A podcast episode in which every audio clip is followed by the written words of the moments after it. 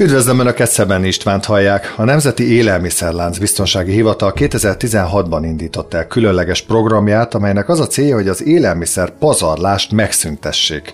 Ennek érdekében gyakorlatias ötletekkel és hasznos tanácsokkal látják a háztartásokat azért, hogy kevesebb élelmiszer hulladék keletkezzen. De hogy hogyan lehet maradék nélkül élni, arról már a program vezetője dr. Kassa Gyula és a program koordinátora Dorko Anna Mária beszél nekem. Köszöntelek titeket, sziasztok, nagyon örülök, hogy itt vagytok, mert szerintem ez egy nagyon-nagyon fontos téma. 2016 mm, óta létezik úgymond ez a program. Mi okozta azt, hogy már ennyire szükség volt, hogy erre egy külön programot létre kelljen hozni. Mi is köszönjük, hogy itt lehetünk. A Nébichet 2016-ban már majdnem mindenki ismerte. Onnantól kezdve tudtuk, hogy általánosan ismert a Nébik, hogy elkezdődött a stand-up komedikben is a, az ANTS, illetve a kölyál szó lecserélése a Nébikre, és onnantól kezdve minden, ami élelmiszer volt, beszűrődött hozzánk is, és az újságíróknak köszönhetjük, hogy ennyire felfigyeltünk erre a témára. Ekkoriban jelentek meg az első olyan kutatások nemzetközileg, amik ráirányították a figyelmet az élelmiszer pazarlás problémájára, és hozzáteszem gyorsan, hogy körülbelül száz évvel azelőtt is már voltak kutatások, de akkor még az számított, hogy nincs mit ennie az embereknek, és azért próbálták visszafogni az élelmiszer pazarlást még Európában is. Most viszont pont az volt a megdöbbentő, hogy az új kutatások azt tárták felszínre, hogy világviszonylatban az összes üvegház hatású gázkibocsátásnak kb. a 10%-át vezethetjük vissza az elpazarolt élelmiszerekre. És ezek a hírek a magyar médiában is gyökeret vertek, és elkezdődtek az olyan kérdések, hogy hogyan lehetne visszafogni, sőt javaslatokat is kaptunk. És a Nébik elsődlegesen az élelmiszerek biztonságával foglalkozik, vagyis azzal, hogy a fogyasztók egészségét megvédje. És ennek tükrében néhány ötletet hajmeresztőnek találtunk, mint például, hogy a banánhéját meg kellene grillezni és úgy elfogyasztani, tehát azért vannak határok. Igen, vannak, vannak határok. Azért a majomnak is van annyi, hogy kibontja és nem eszi meg a héját, azért igen, ne essünk át a ló túloldalára. Igen. Ráadásul mi, miután növényvédőszerrel volt kezelve a héja, utána végképp nem enné meg szegény majom. De sokan megeszik és ezeket a jó és rossz gyakorlatokat egy idő után elkezdtük összeírni, és ez adta az ötletet, hogy létrehozzuk a maradék nélkül programot. És a, elsősorban mi persze a jó gyakorlatokra igyekeztünk koncentrálni. Igen, de hogy külföldön is ugye erre már, amit említetted, ugye száz évvel ezelőtt már felfigyeltek, de azért száz évvel ezelőtt e, e, e, ugye akkor még más jellegű problémáink voltak. Igen, de a hétköznapunkban azért, hogyha most a, a bolygó egészét nézzük, azért még mindig súlyos élelmiszer hiánya küzd a világ, de valahol meg van a másik véglet, ahol meg halom számra, tonna számra kerül az élelmiszer a, a, a, ugye a szemétbe. Ezt hogyan lehet valahogy ellensúlyozni, hogy, hogy valahogy mindenhová kerüljön, vagy ez is cél egyébként? Élelmiszer. Ez valóban így van. Volt egy 5-6 olyan évtized, amikor minden évben egy győzelemként lehetett bejelenteni, hogy egy picit megint csökkent az éhezőknek a száma, de sajnos ez a tendencia most megfordult, tehát erkölcsi felelősségünk is, hogy ne pazaroljunk, újra tömegek kerültek be az éhezők soraiba és, és ez be fog gyűrűzni Magyarországra is. Úgy látjuk, hogy a, a globális növekedés motorja az már egyre kevésbé Ázsia lesz, nem sokára India is kifullad, ugye Kínában már most elkezdődött a tetőzés, illetve a lakosság számának a csökkenése, és, és Afrikában viszont ez a növekedés nem áll meg, sőt az a prognózis, hogy a következő évtizedekben meredeken nőni fog, és pont ez a kontinens, amelyik legkevésbé képes eltartani önmagát. Tehát az éhínség az itt lesz velünk a, a mi életünkben és a gyerekeink életében, ez a globális probléma úgy néz ki, hogy nem leküzdhető, de valóban ez nagyon igaz, hogy egyébként termelünk annyi élelmiszert, ami elég lenne mindenkinek. Nincs jól elosztva, ez valahogy a pénzzel is mindig igen, így van. Igen, igen. igen. És hát itt az elosztási ö, mm, mechanizmusnak ez, a, ez egy rákfenéje, hogy ahol hiány van, ott sajnos arra sincsen elég pénz, hogy ezt megvegyék. Így a nemzetközi segélyprogramokra ö, tudnak támaszkodni. Ezeknek a pénzeknek az eloszlása, ez pedig fogalmazunk úgy, hogy nem mindig optimális, és néha inkább ö, gazdasági érdekeket tudnak kiszolgálni, sokszor ezek a segélyprogramok, ahogy látjuk beszélgetünk mindig arról is, hogy túlnépesedés van, de akkor ezek szerint mégsem ez az okozója. Még néhány évtizedig úgy nézzük, hogy elég lesz a Föld erőforrása arra, hogy mindenkit eltartson. Ugye a népesség növekmény az exponenciális, tehát nagyon érdekes azt látni, hogy mondjuk 50-60 évvel ezelőtt science fiction írók mit gondoltak a világról, és ők azt gondolták, hogy ilyen 3-4-5 milliárd embernél már olyan túlzsúfolt lesz a bolygó, hogy fenntarthatatlanná válik.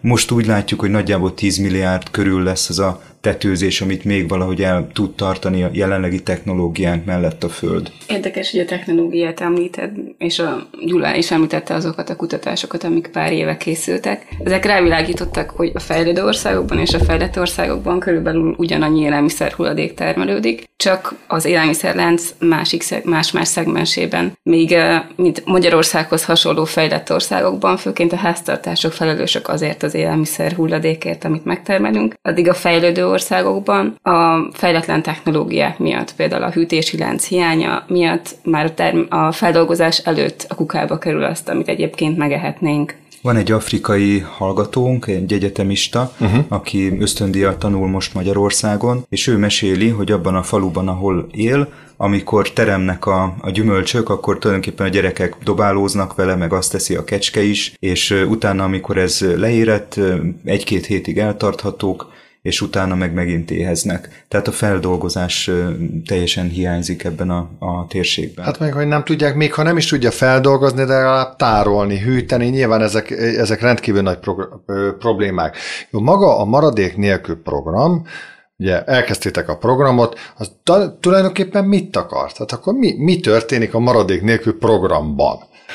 A legfontosabb, hogy próbálunk tényekre építkezni, tehát felmérjük azt, hogy miből mennyi keletkezik veszteségként Magyarországon, a háztartásokra koncentrálunk, de elkezdtünk most az idei és a tavalyi évben már együtt dolgozni közétkeztető vendéglátó cégekkel, szervezetekkel, valamint a kiskereskedelemnek az adatait is vizsgáljuk. Ezeknél a szervezeteknél azért kisebb a mértékű a pazarlás, mint a háztartásokban, és tervbe vettük azt, hogy az élelmiszeriparral és a mezőgazdasággal is elkezdjünk foglalkozni. Itt azt érdemes tudni, hogy ezeknél a cégeknél azért pénzre megy a dolog, tehát maguktól is nagyon sokat tesznek azért, hogy ami hasznosítható, azt hasznosítsák a vendéglátást emelném ki, mert ott, ott a hulladékok egy jó része az, az a vendégeknek, vagy a fogyasztóknak a felelőssége is, legalább részben. Viszont a háztartásokban abszolút mi vagyunk hétköznapi emberek, azok, akik tenni tudunk a javulásért. Tehát felmérjük az élelmiszer hulladékokat, 2016 óta vannak ilyen statisztikáink, a másik, amit... Bocsáss meg, de hogy méritek fel a hulladékot? Én nekem fogalmam sincs, hogy én azt tudom, hogy állandóan tele van a zsák, hogy már megint vihetem ki, már megint vihetem ki, de ezt hogyan lehet mérni például mondjuk egy, egy háztartás esetében, tehát mondjuk csináltok közvéleménykutatásokat, elmentek családokhoz, most nem szó szerint, hanem egy közvéleménykutató céget megkérve, hogy megkérdezik, hogy nem tudom, egy, év, egy héten hány szemetes zsákot viszek ki, vagy ez hogy, hogy néz ki a gyakorlatban? Majdnem így, csak egy kicsit precízebb. Ennél precízebb? Igen, sokféle megközelítés létezik, és ezek közül választottunk ki egyet. Csak így áttekintő jelleggel van olyan, hogy megkérdeznek embereket kérdőívvel. Ennek az az előnye, hogy nagyon sok embert meg lehet kérdezni, viszonylag olcsón, viszont az eredmények nem megbízhatók, mert és erre a mi kutatásaink is rávilágítanak, az élelmiszer pazarlás az egy ilyen nagyon rejtett probléma, mi sem magunknak sem szívesen ismerjük be, és Ráadásul az ételkészítés, vásárlás, stb. ezek az élelmiszerekkel összefüggő tevékenységek, ezek rutin tevékenységek, és a rutinnak az a lényeg, hogy nagyon sok energiát spórol meg az agyunk, hogy nem gondolkodik állandóan ezeken a dolgokon, hanem, hanem a kezünkben benne vannak a mozdulatok, és viszont ezek a rossz rutinok, ezek oda vezetnek, hogy tudat alatt igazából az élelmiszer pazarlásunk az, az elég magas. Az egyik kutatásunkban pont ezt vizsgáltuk, és az emberek 80%-a alulbecsüli a saját élelmiszer hulladék termelését. Tehát 10-ből 8 ember azt gondolja, hogy ő sokkal jobban teljesít a hétköznapokban. A másik megdöbbentő szám, hogy amikor megkérdezzük, hogy szerinte mennyi élelmiszer hulladékot termel, akkor általában felére tippel. Tehát 10-ből 8 ember azt gondolja, hogy valójában fele annyi élelmiszer hulladékot termel, mint a valóság. A kérdőíves felméréseknek tehát ez a hibája. A másik módszer, Ú, én félreértettem. Én azt hittem, hogy azt mondod, hogy a felére tippel, hogy a, hogy a fele megy a szemétbe. De akkor valószínűleg egyébként a fele megy a szemétbe, és annak a felét tippeli gyakorlatilag. Igen, Mert én most végig gondoltam, hogy hát lehet, hogy igen, körülbelül lehet, hogy annyi, igen, úristen, de tiszta szégyen ez igen, amúgy. Igen.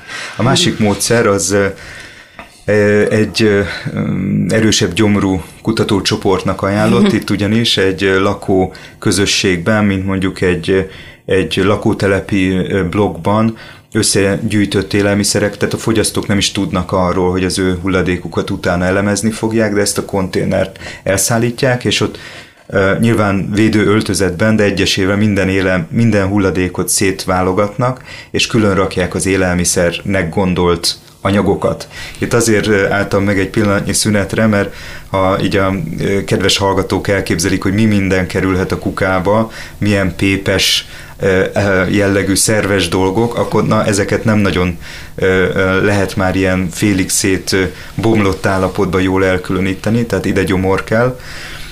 És a másik nagy hibája ennek a kutatásnak, hogy a folyadékokat egyáltalán nem rögzíti, hiszen azokat a lefolyóba öntjük. Nem rögzíti azt sem, amit odaadunk a háziállatainknak, vagy amit komposztálunk, de egy részére viszont elég jól rávilágít. Ez, a, ez az élelmiszer hulladék fizikai elemzése, ez a másik. Nagyon érdekes volt, amit mondtál, mert a folyadék egyébként nekem eszembe se jutott volna. Hogy egyébként hogy mennyi vizet is elpazarolunk, vagy mennyi minden mást, ami egyébként mondjuk folyékony halmaz Igen, állapotú. Ez is hozzátartozik a ti munkátokhoz? Igen, mi ezt is tudjuk mérni, mert megkérjük a háztartásokat, hogy mielőtt leönteni a lefolyóba vagy a WC-be, azt is mérje meg, és az élmiszer hulladéknak a tizede körülbelül lefolyóba megy. Igen. Tej, húsleves, és ilyesmik. Tea. Tea, igen, az a legnagyobb igen. mennyiség. Kakaó maradék, igen. Hogyan, hogyan lehet ezt valahogyan, persze nyilván ennek van egy ilyen oktató, nevelő része, most először kezdjük el külföldön, nyilván vannak külföldön tapasztalatok, amiket próbáltok beszerezni, hogy, hogy hogyan lehet ezen javítani. Kül, akkor kezdjük onnan, külföldön jobb a helyzet egyébként? Nem jobb a helyzet, de van egy-két ország, amelyik régebb óta csinálja, és egy picit visszatérek az előző gondolathoz, hogy mi hogy mérjük. Mi egy harmadik módszert használunk, amit uh-huh. egyébként Hollandiában és az Egyesült Király, tehát Angliában, illetve az Egyesült Királyságban is használnak ez a, a élelmiszer hulladék naplózás, ami viszont fizikai mérésre épül, és most éppen van egy ilyen akciónk, amire lehet is jelentkezni, sőt kérjük is, hogy jelentkezzenek, minél több önkéntes háztartásra van szükségünk. Itt arról szól maga a mérés, hogy egy szabadon választott hetet kell vizsgálnia a háztartásnak, és nem bonyolult a feladat, csak annyi, hogy egy konyhai mérlegre rá kell tenni minden élelmiszer hulladékot, amit kidobunk.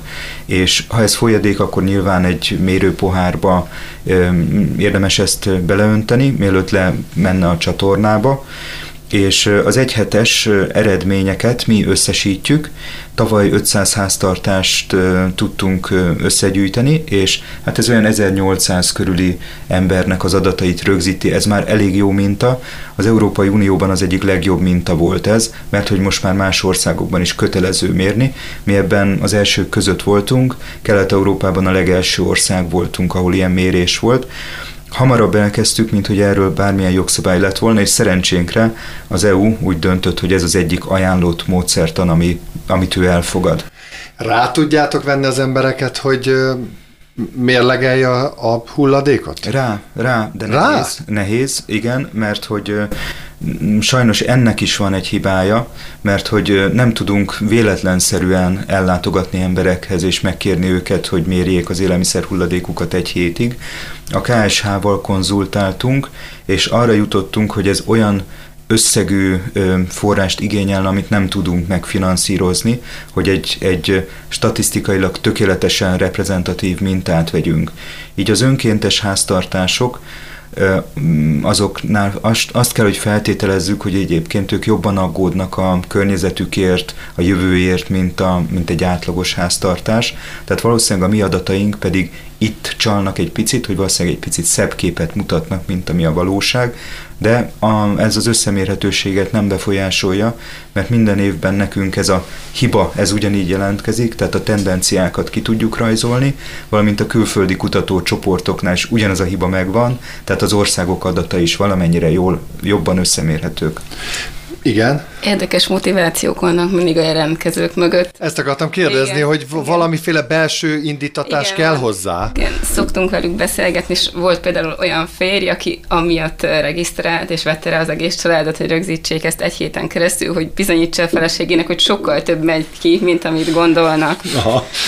Igen, egyébként a mérés után meg is szoktuk kérdezni a háztartásokat, hogy miket tapasztaltak, volt-e valami jó gyakorlat, amit későbbre el akarnak Vagy menteni. tanultak-e belőle? Így van. Uh-huh. És pár idézetet felolvasnék, amit tőlük kaptunk. Az egyik, azt hittem, kevesebb ételmaradékot termelünk. Én most szembesültem vele, hogy hiába adom a maradékot a sertésnek vagy a kutyának, akkor is sok megy ki. És ez csak egy hét. Sajnálattal szembesültem, és ezen túl jobban figyelek erre. Köszönöm, hogy részt vehettem a programba, számunkra nagyon hasznos és értékes volt. És volt még egy másik is, Megdöbbentem az első nap után, hogy bizony jóval több hulladékot termelünk, mint amennyit gondoltam. Pozitív, hogy ennek kétharmadát komposztáljuk. Úgy érzem, jó úton járunk, és a következő mérésben is részt fogunk venni. Igen, ez borzasztó érdekes egyébként, mert ahogy így megyünk bele a beszélgetésbe, érzékelem azt, hogy ez nem pénzkérdés.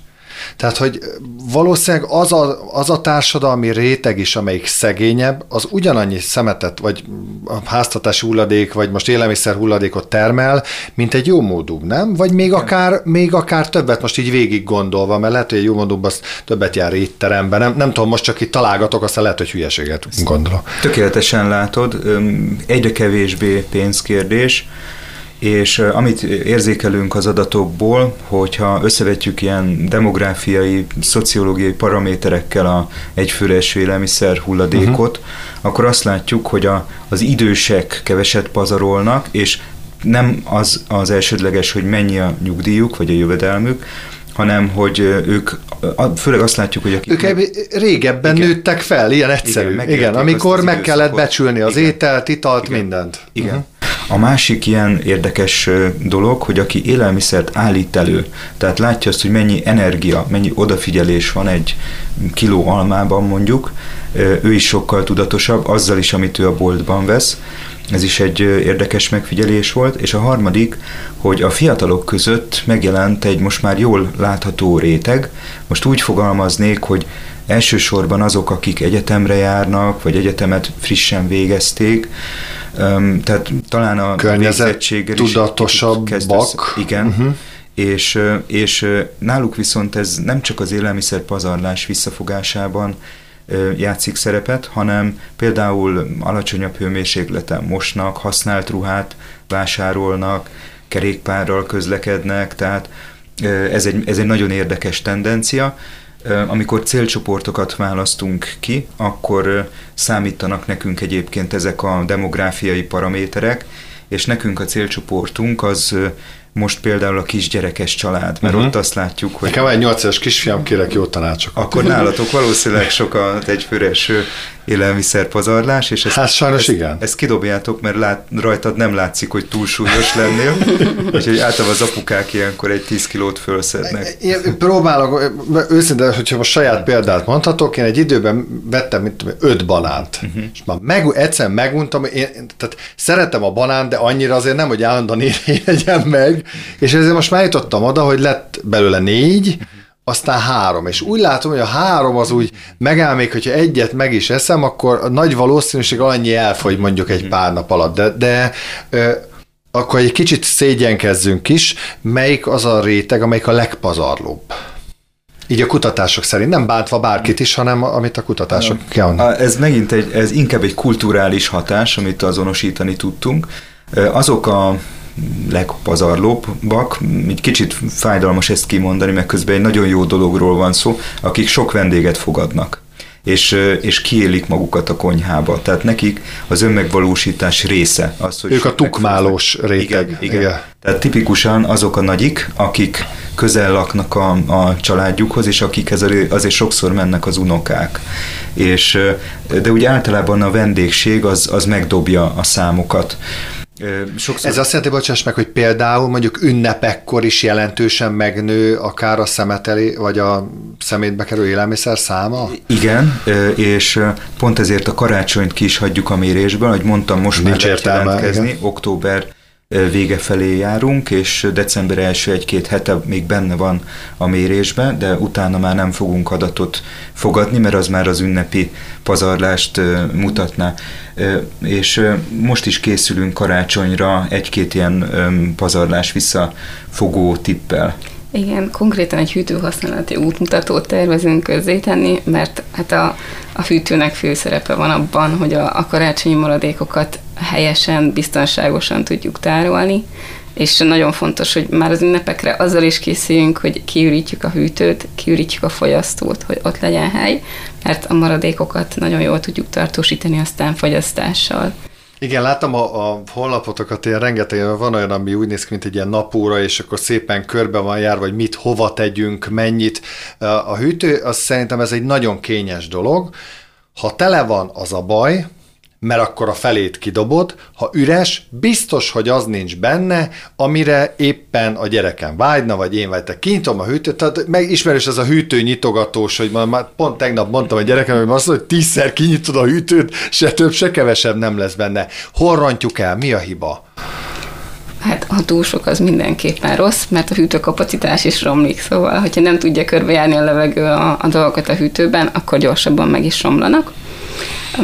A fogyasztó az szerintem egy jó mencsvár lehet, illetve a tartós élelmiszerek, mert azokat olyan körforgásba tudjuk tartani, amit egyébként bármikor elő tudunk venni, és nem romlanak meg olyan gyorsan, és nem kerül a kukába. Igen, de mi, mi például a jobb ö, ö, vásárlói metodika, vagy vásárlói szokás, vásárlási szokás, inkább így mondom, mert pont tegnap kaptam meg, megint csak a gyerekemtől, mentem érte az iskolába, hozom el, mondom, beszaladunk, veszünk ezt, azt, de ráadásul nem nekem, hanem neki, ó, már megint menni kell, mert hogy minden nap megyünk a boltba. És én pont azt próbáltam, aztán lehet, hogy nem ez a helyes út, csak én, én ezt választottam, hogy inkább minden nap megyek és kevesebbet vásárolok, mert már meguntam, hogy kihaigálunk mindent, hogy ez, ez egyfajta ez egy jó gyakorlat. Ez egyik legjobb. Köszönöm.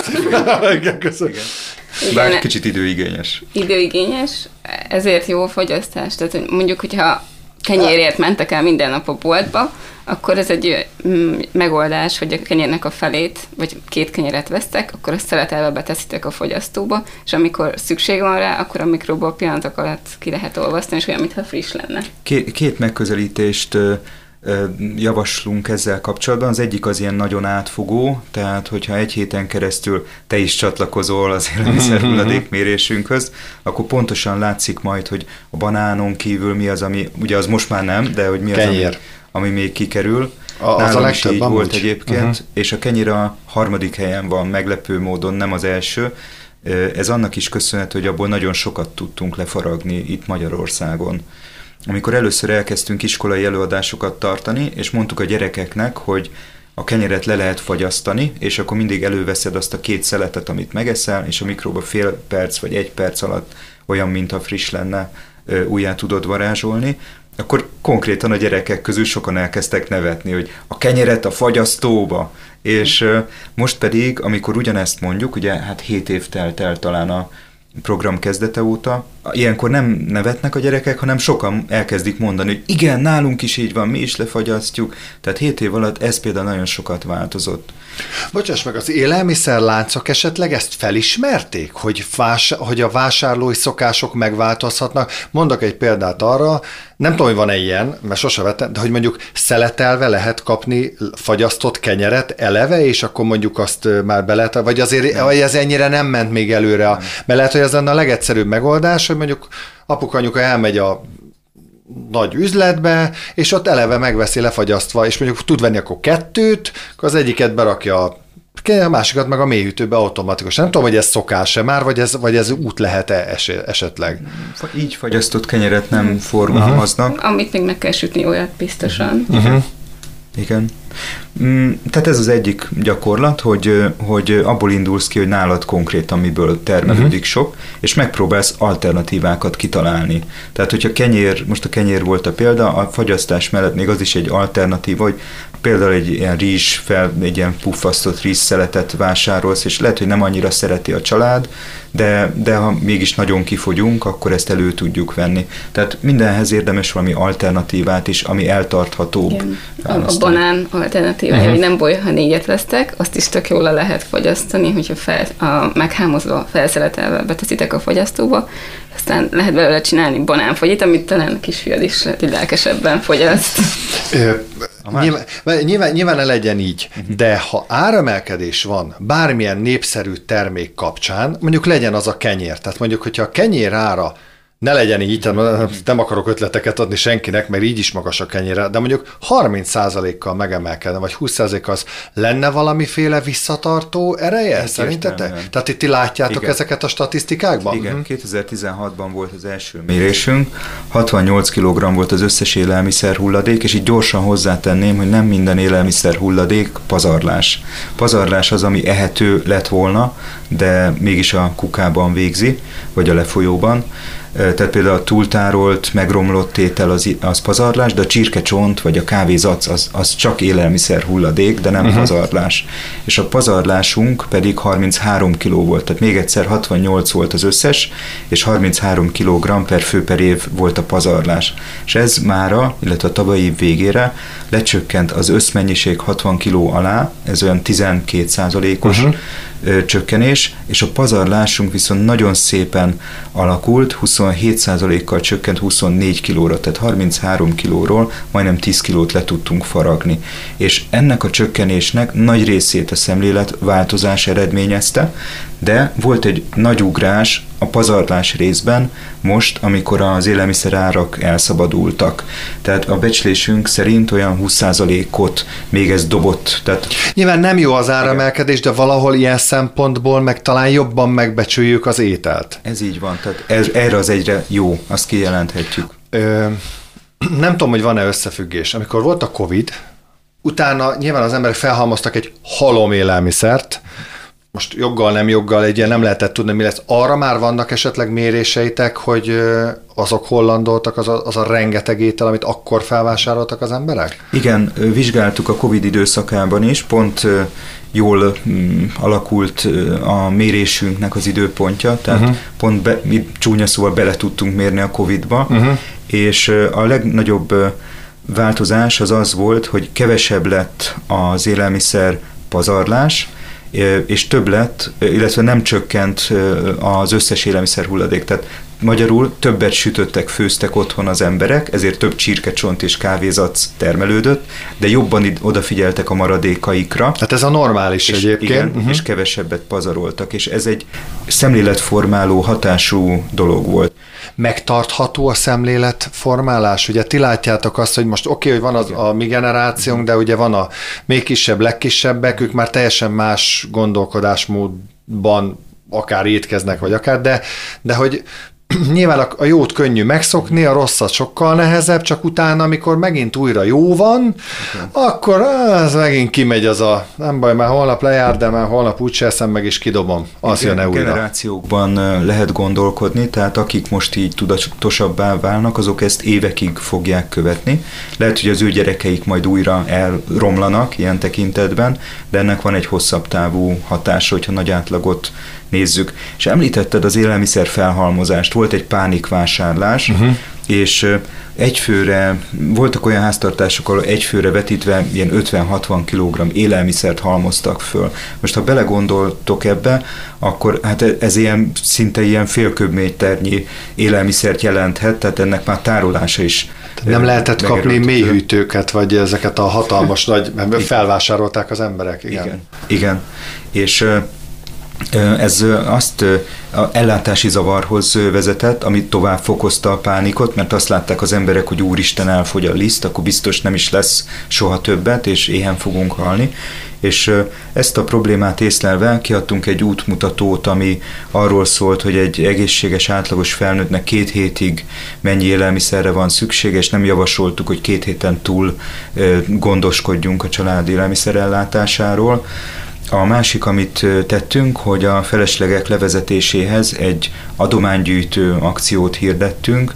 Itt karitatív szervezetekkel működtünk együtt, de azt a szerencse az volt, hogy főleg tartós élelmiszereket készleteztek be az emberek, és ezeket azért idővel fel tudták használni.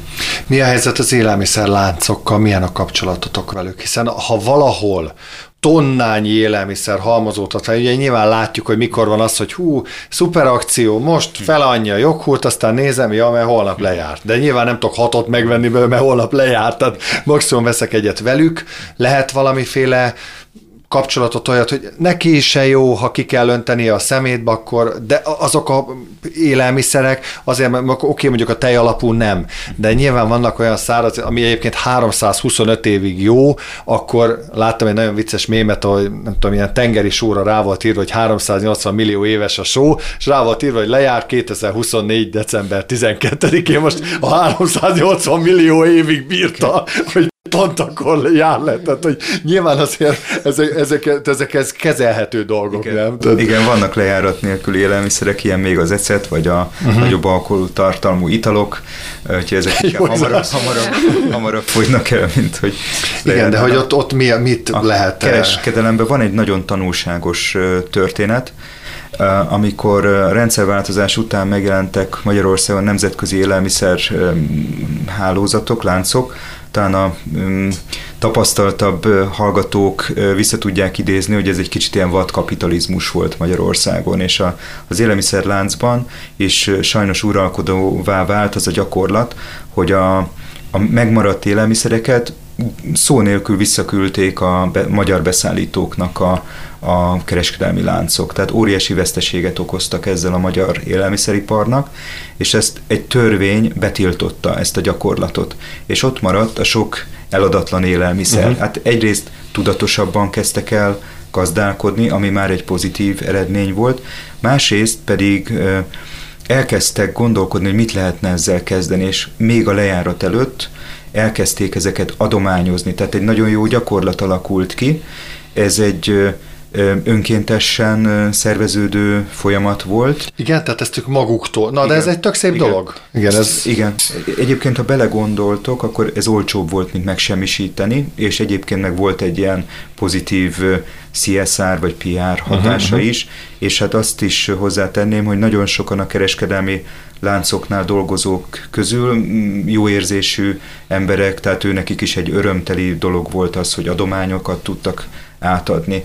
Úgyhogy kiépült ennek egy elég jó kultúrája Magyarországon, és hát ma már elmondhatjuk, hogy a, a legtöbb élelmiszer maradék az, az adományá válik, uh-huh. hogyha nem is embereknek megy, akkor megy állatoknak, uh-huh. és a legrosszabb esetben meg akkor biogázt készítenek belőle, és csak egy kisebb része az, ami megsemmisítésre kerül. És egy nagyon fontos változás uh-huh. történt az elmúlt egy-két évben, ugyanis az Unió úgy döntött, hogy lehessen adományozni a lejárt minőségmegőrzési idejű élelmiszereket. Itt azért ejtettem ki kicsit lassabban. Hogy minőség, szót, és nem, le, és igen. nem fogyaszthatósági idő.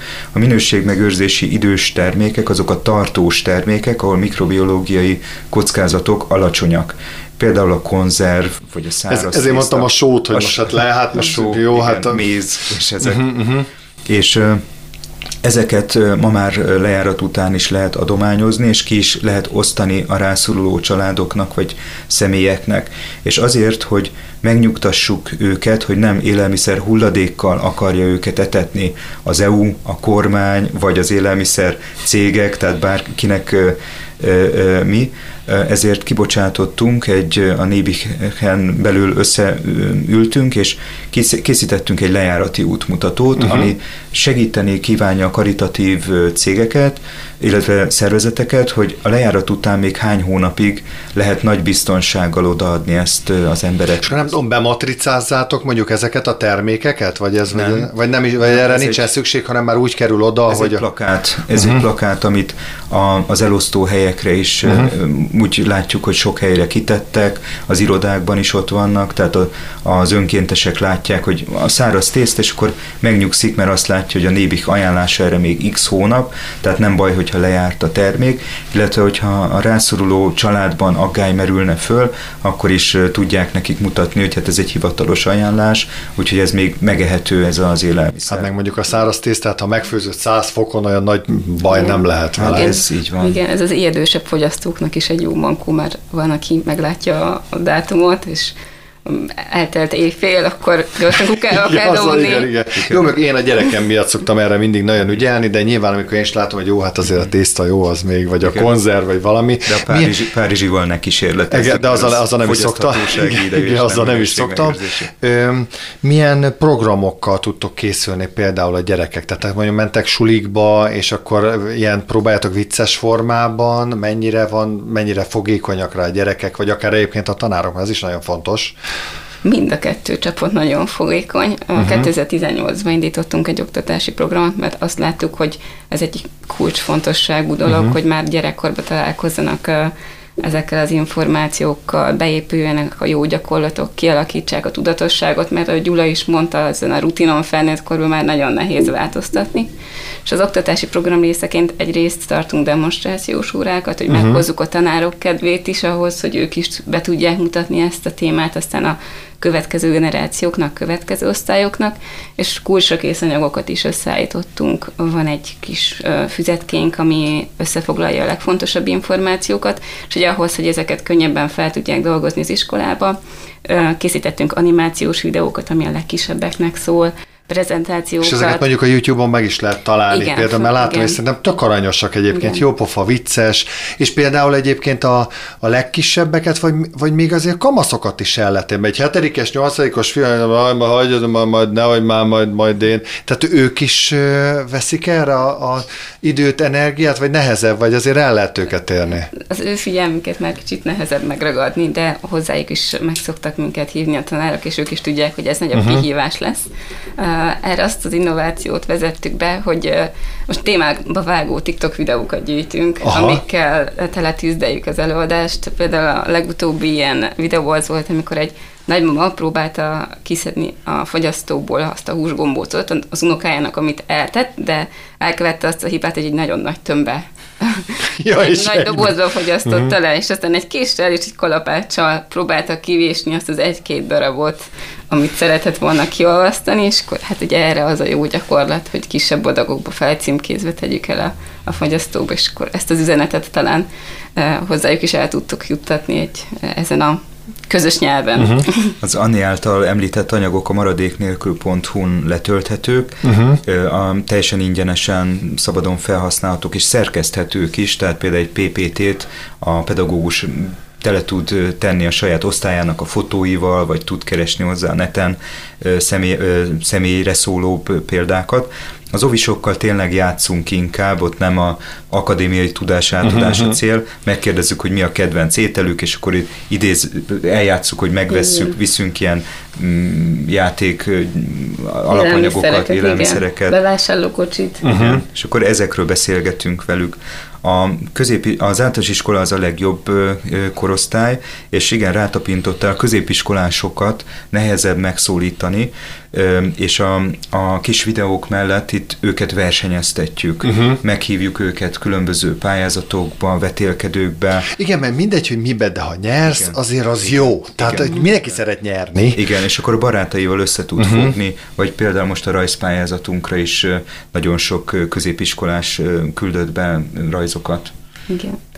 Nagyi szerint című rajzpályázat, rajzpályázatot hirdettünk ezen a nyáron, és pont azt kértük a gyerekektől, hogy beszélgessenek a nagyszüleikkel arról, a, tanulják meg azt a szemléletet, amit a beszélgetés elején említettél, uh-huh. hogy ők hogyan látják, hogy és azt tükröződött mindegyik rajzról, hogy a, az étel iránti tisztelet az, ami az ő generációjukban mennyire megvan, és ez nagyon megragadta a, az összes gyereknek a figyelmét, és pont ez, ez volt az a dolog, amit megörökítettek. Ami nagyon tetszett, hogy láttam az oldalatokon, hogy például ö, kommunikálnak egymással, például a kommentelők, valaképpen azt írta, hogy hát, hogy gyerekek, most itt tényleg kidobjátok a maradék krumplipürét, hát én mindig tósnit szoktam belőle sütni. És így ültem, hogy úristen, tényleg, hát csak hozzákever egy kis, hagy, kis valami ez, és akkor megsütés ott van, kész. Hogy nincs vele feladat, és hogy érdekes, hogy talán így is össze lehet kapcsolni embereket, hogy akár ők is tudnak egymásnak ötleteket mondani. Mm. A nagyon fontos a maradék felhasználásnál az, hogy legyen egy kis inspiráció. Igen, meg, le, meg, igen, igen, meg hogy legyen opció. Tehát ha valaki, tehát valaki nekem nem mondja, eszembe se jut, hanem kikaparom. Tehát, hogy tényleg, mert most mit csináljak vele, most nézegetem egy darabig, már száraz is, ide, mert már 500 adjára tenném be a mikroba, akkor inkább kikaparom. Igen. De ez tényleg egy jó... Érdemes követni a maradék nélkül Instagram oldalát és Facebook oldalát, mert minden héten jelentkezünk. Most például a kenyér ünnepére uh-huh. egy igen. receptkönyvet adtunk igen. ki. Tök igen, jó. egy kenyér, uh-huh. a kenyér második élete, ez a címe és 35 olyan recept van benne, sósak is, meg édesek is, ami csak arra szolgál, hogy megmentsük a maradék és a, kenyeret. És a Facebook követőktől érkeztek be a receptek? Egy projekt keretében gyűjtöttük, de tőlük is kértünk még további inspirációkat, és hát rengeteg komment érkezett. Itt a közösség kapcsán azt emelném még, még ki, hogy eljutottunk arra a szintre, hogy ma már kiállításokat szervezünk. Itt az említett rajzpályázatból a legszebb 50 körüli rajzot Majdnem 54 van. kiállítottuk. Ez, ez Budapesten tekinthető meg a Kitai Belpál utca és a Kis Rókus utca kereszteződésénél. Ott van a Nébiknek egy gyönyörű kovácsoltvas kerítése. Uh-huh. Egyébként a Millenáris Parkhoz es, esik ez közel és egymásnak is ajánlják az emberek ennek a megtekintését, mi is ajánljuk a, a hallgatóknak, és azt figyeltük meg, hogy a környékbeli általános iskolás és ovis csoportokat elviszik oda a pedagógusok. De jó ez, igen. Okay. Akkor azt mondjátok, hogy jó az út? Nagyon, nagyon sok pozitív visszajelzést kapunk, a számok is azt igazolják, hogy jó úton járunk, és hát ezt mindenképpen ebben az irányban szeretnénk folytatni. A háztartásokat nem lehet jogszabályokkal kötelezni arra, hogy kevesebbet pazaroljanak, és valószínűleg kontraproduktív is lenne. A, azon a felismerésen keresztül vezet az út, hogy azt látom, hogy én mit rontok el, mik azok a pici lépések, amik, és nagyon tetszett, hogy kiemelted, hogy itt nem több pénzre van szükség, néha nem is több energia, hanem csak meg kell tanulni egy-két új fogást, és, és ezekkel sokat tudok tenni a környezetem, és egyébként a saját pénztárcám védelme érdekében is. Akkor még egyszer mondjátok, hogy hol találunk meg benneteket?